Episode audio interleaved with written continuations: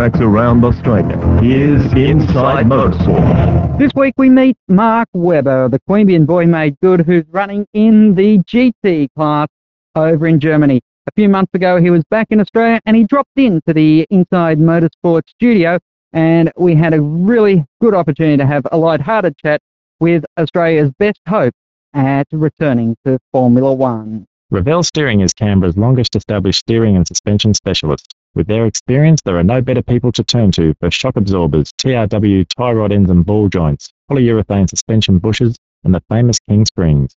Revell Steering offer a range of wheel alignment and balancing, so call today to find out why your vehicle's steering and suspension can be maintained or improved by Revell Steering. 28 Mort Street, Braddon. Phone 6247 7711.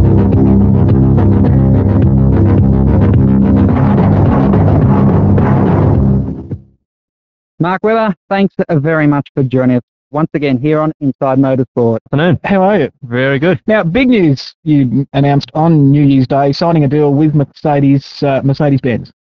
That's right. We've uh, had a successful season this year in the UK, and we've had a, a phone call or a few phone calls during the year with uh, Mercedes-Benz, and the people over there in Germany have been very happy with what I've uh, achieved on the track this year. So we've had a few tests in the uh, in the sports car, and they've been impressed with what they've seen there. So now we are in a, a long-term deal with um, Mercedes-Benz and striving closer to Formula One. Now, I remember when Dario Franchitti got the call up from Mercedes-Benz, he was on a tram or on a train somewhere and he thought it was a mate winding him up. Was that the same situation that you faced?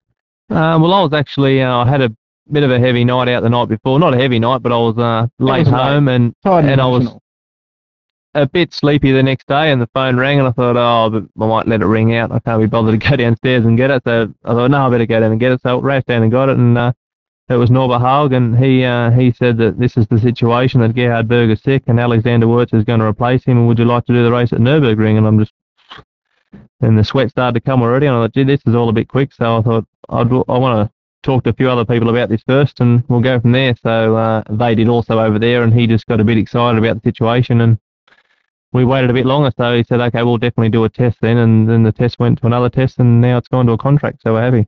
All right. How long the contract for? It's a multi-year contract Mhm. and um, definitely a big step towards Formula One. So it's good for everyone. With the rumours of everybody, uh, well, a lot of the Formula One teams setting up Formula 3000 teams to act as feeders for their Grand Prix teams, is this going to be um, something that Mercedes-Benz are going to be doing, setting up a Formula 3000 team, then sort of shift you from sports cars to the F3 or Formula 3000 team? I think how it works over there at this stage is that uh, lots of manufacturers are, are grabbing the young talent while they can and why they're why they're relatively cheap and um, keeping an eye on them and, and so they've got a, a close you know so they've got them under their thumb so to speak so uh, now I am in a situation where I can impress uh, in front of the right people at Mercedes Benz and then from then on it's a very small world over there uh, very close to Formula One so the 3000 thing will be will be very similar, I imagine, with uh, Prost and a few things like that. So um, it's uh, it's good.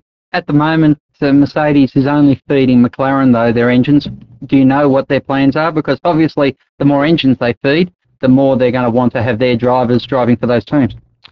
That's right. Um, well, I think there's a they've still got two more years with McLaren. Uh, they've just picked up the Bridgestone deal there for uh, for McLaren, so that'll be interesting to see how they go. Uh, Melbourne at the first race, so it's going to be a good year. Adrian Newey at McLaren, so Mercedes, yeah, they they're always wanting to be with the best manufacturers and the best chassis, and they're doing well in IndyCar as well. So whatever they touch, they do well at. With the sports cars um, and your program for the or for, for next year, for the forthcoming years anyway, there seems to be some split over in Europe over the um, GTs and the ISCS series, uh, and which races they're actually going to Mercedes-Benz are going to be contesting. Which uh, events are you going to be participating in that you know of? Um, I'm not really sure yet. We've had out in the press here this week that people are saying that I'm doing the whole championship and things like this. I don't actually know that I'm doing that yet. All I know is that I'm a Mercedes junior. Uh, I'm being looked after. I'm in the system there, and they're keeping a close eye on me. I don't know what I'm driving and when I'm driving it, but uh, I'm happy. So But you know you will be driving.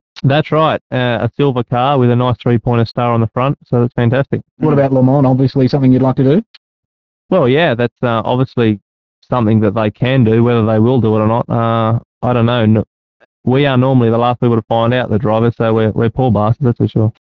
Now, I guess you'd be hoping that uh, someone like David Coulthard, Mika Hakkinen, someone like that, perhaps go skiing over the weekend, over the, over the off season, chuck a bit of a pennis for you. I don't wish any bad luck on anyone, but uh, that's how the breaks sometimes happen. You know that uh, that's how the break happened with Mercedes. Obviously, it's a long way up the. You know, Berger gets sick, and then all of a sudden you get a phone call, nothing to do with me at all. But uh, I mean, you know, him getting sick, but the, it's happened a lot in Formula One or in any category. Someone getting sick, and then a young guy gets a break. So that's uh, that's how it goes around. What about the, the, the Formula 3 season? 97 was a particularly good one for you. But the British press, I've got to say, I, I kept my eye in Autosport to find, try and find out what you were up to. I mean, I can understand them being biased to a point, but did you ever feel that they were uh, not, not treating you fairly in terms of coverage? Yeah, sometimes we uh, we felt that we were a little bit hardly done by, but the situation was they didn't really know uh, until maybe five races to go that what we were up against a, an uphill uphill battle with the Honda engine. Uh, unfortunately, the Honda was just a little bit off the pace uh, of the other engine manufacturers. So uh, the Honda Honda was very strong to start with, but then it went away a little bit. So uh, that's why maybe we we struggle with a little bit of results at the end of the year. But we can I tried to compare myself to Jonny Kane, who also had a Honda and the people inside the industry they knew what the score was with uh, with me. You know, we didn't have the the right engine specifications at the start of the year, and you know all the excuses you can use. But it was anyway, it was a good season, and no, there we ended up picking up the rookie of the year. We got a good run uh, with the press in the end, so uh, it was good. What was it, or what was the deciding factor in your mind that made Mercedes-Benz want to pick you for their CLK driving squad? I think they saw a race. Uh, we had the Marlboro Masters in Holland, and uh, now that was one by me. Tom Coronel, wasn't Tom it? Coronel, The- the he's, a, he's the local Dutchman. Mhm. Yeah, I uh, I qualified eighth, but I made a stu- silly mistake in uh, in qualifying, crashed and qualified eighth, one tenth basically off pole. So the times are very close. It's a very competitive race, and after four or five laps, I was third, and that's where I finished. So I had had a really good run through the traffic there, and um, I think that turned a few heads. And then yeah, sort of next week, I got the phone call to uh, to you know firm things up. So it was Mhm. good. Now the CLS, uh, it's a CLK sports car. It's Yeah. a good-looking thing. It's Yeah. got uh, someone said in them uh, around 640 horsepower, full ground Yeah. effect. Yeah. What's it like to drive in comparison to an F3 car? Is it, it's quite different. You know, you've got there's lots of technology in the car. Obviously, uh, the sequential gearbox and the carbon brakes, and obviously, I think it's actually got a bit more than 640, but um, we'll keep it at that. But it's, there's lots of power there. The tyres are very good, and yeah, there's lots of downforce. So uh, the car proved this year very good for uh, Alexander Wurz, who drove the car, and then every now and again he would pop into the Benetton and out qualify Alesi. So it's still a very good training ground, and the Mm. car is very fast and it's very good in the high speed corners for uh, you know to keep you sharp. So it's it's uh, it's lots of downforce, and that's the that's the key to keeping you sharp for Formula One. what about set up on something like the CLK as opposed to the uh, Formula 3K? Is there a lot more adjustability and a lot more uh, things you can change, or is it much of a muchness? Uh, maybe probably fairly similar. They the the engineers at Mercedes obviously they they take a they deal with it quite heavily uh, in the adjustments which are made. Obviously in Formula Three you can uh, express your feelings a bit more about what you want to change on the car, but maybe at, at Mercedes what I found at the moment is they're a very very professional team at Mercedes and they work uh, how they want to work. So and it's proved very successful. So it's fairly similar, um, but it's it's a single seater with a roof. What about you hear all these uh, reports of Formula One drivers and, and now Formula 3000 drivers and, and I guess CLK sports car drivers all heading back to uh, the team transporter to devour the data logging. Does that I mean is that a crucial part of being a race driver now? Looking at the telemetry, setting up, uh, sitting there for hours with engineers, discussing it all.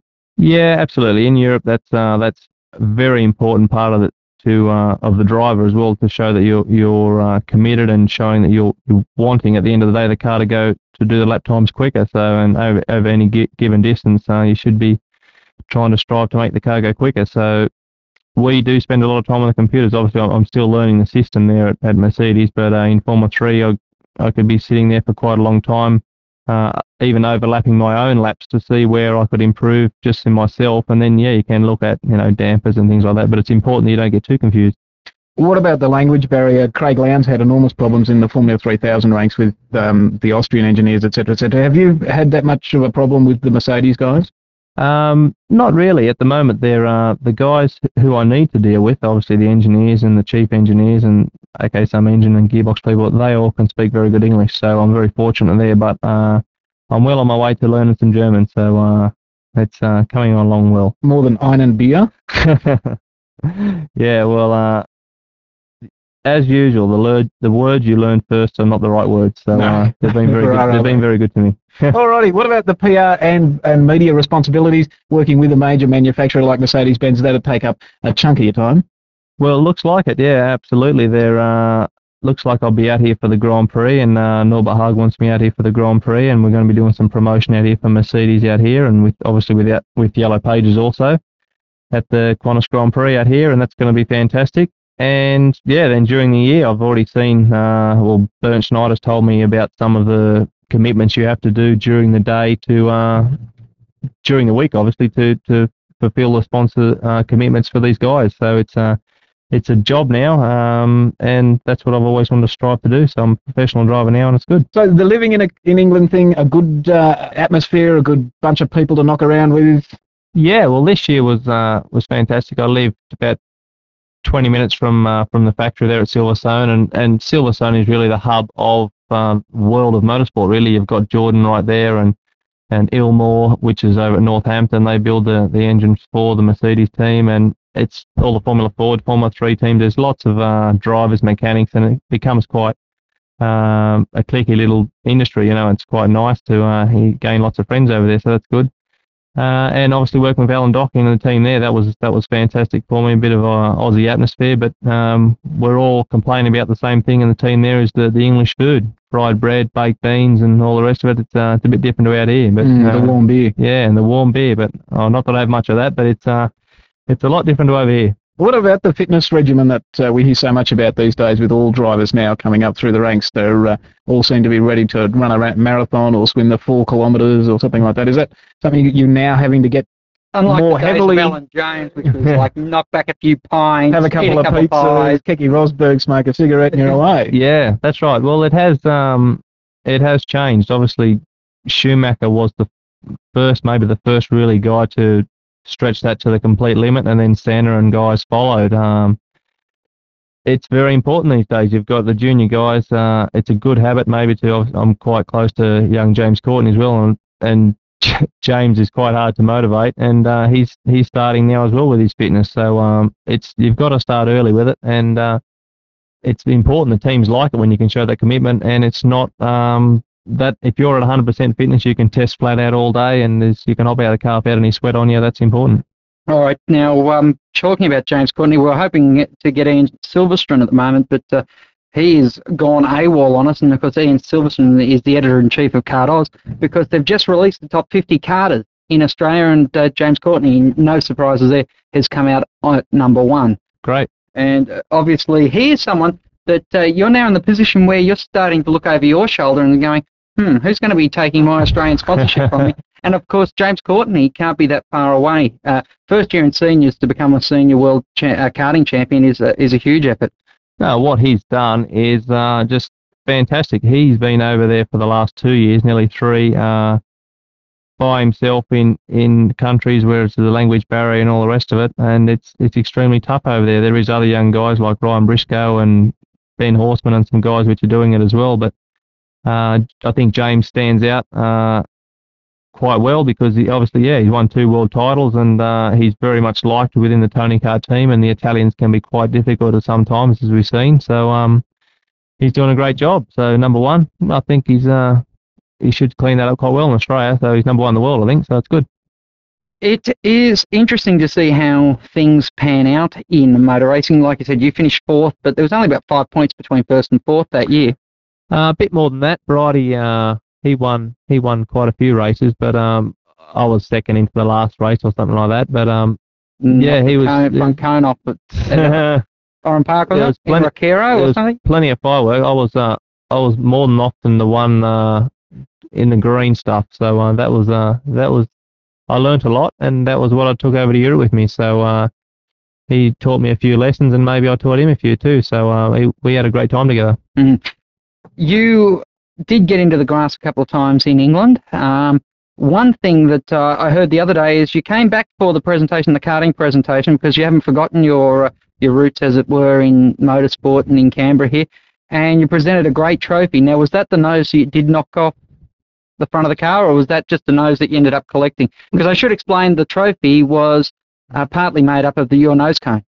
Uh, that's right. Well, the, the, the front wing end plate, which was a, a race which I competed at Donington, was about the 11th or 12th round, and uh, that was we had a heavy scrap there with Minassian and Jonny Kane. It was wet, uh, drying conditions, and the normal thing in racing in Europe, when if you pick the wet tyres and the track's going away, uh, and the tyres are getting very hot. So anyway, yeah, that that is the nose cone, nose well rear front wing end plate, which is on the trophy, and the trophy is uh, it's a very nice trophy. We also have Honda uh, kindly donated a, a piston out of my engine and, and crankshaft for the for the trophy, so it's it's quite an expensive little item. So it's uh, hopefully they will look after it, and it's uh, yeah good for the club. So that's where I started out here at Fairbairn, and it's a fantastic little track. What do you think now, since the extension's gone on and all the extra work they've done since you? Well, I think your last karting effort was the Sea Rock Championships. That's right. I think it was the last time I drove a kart was uh, Pretty impressive karts too. They were all Yeah. five horsepower. the the Made him start off the rear. yeah start at the back of the grid with Neal Bates and all. all yeah, so that was uh so um. Anyway, I think it's fantastic out there at. You know, They've put lots of effort in. Um, I know all the guys, Tom Nipris, and there's lots of guys out there which have put a lot of effort in. Uh, I know they've had some problems with the noise pollution and things like that, which is really uh, bad news because these guys are maybe once a month or twice a month go out and have a great time, and um, it's just a sport which is the track's been there for a long, long time. So um, a little bit of noise here and there between friends can't be too bad. So it's a great, great sport. And a very interesting man we're going to join now is Neville Wilkinson. Uh, Mark Webber's on the uh, other end of this microphone. He wants to say good day. Oh, good on him. Now, how are you, mate? You all right, Mark? How's yourself? Good. Well, um, well, first of all, congratulations on what you've done last year, and hopefully uh, this year's going to be a lot better year for you. Yeah, well, thanks a lot. Obviously, we are getting very close to what we want to achieve a few years ago, so we're getting there now. So um, thanks a lot.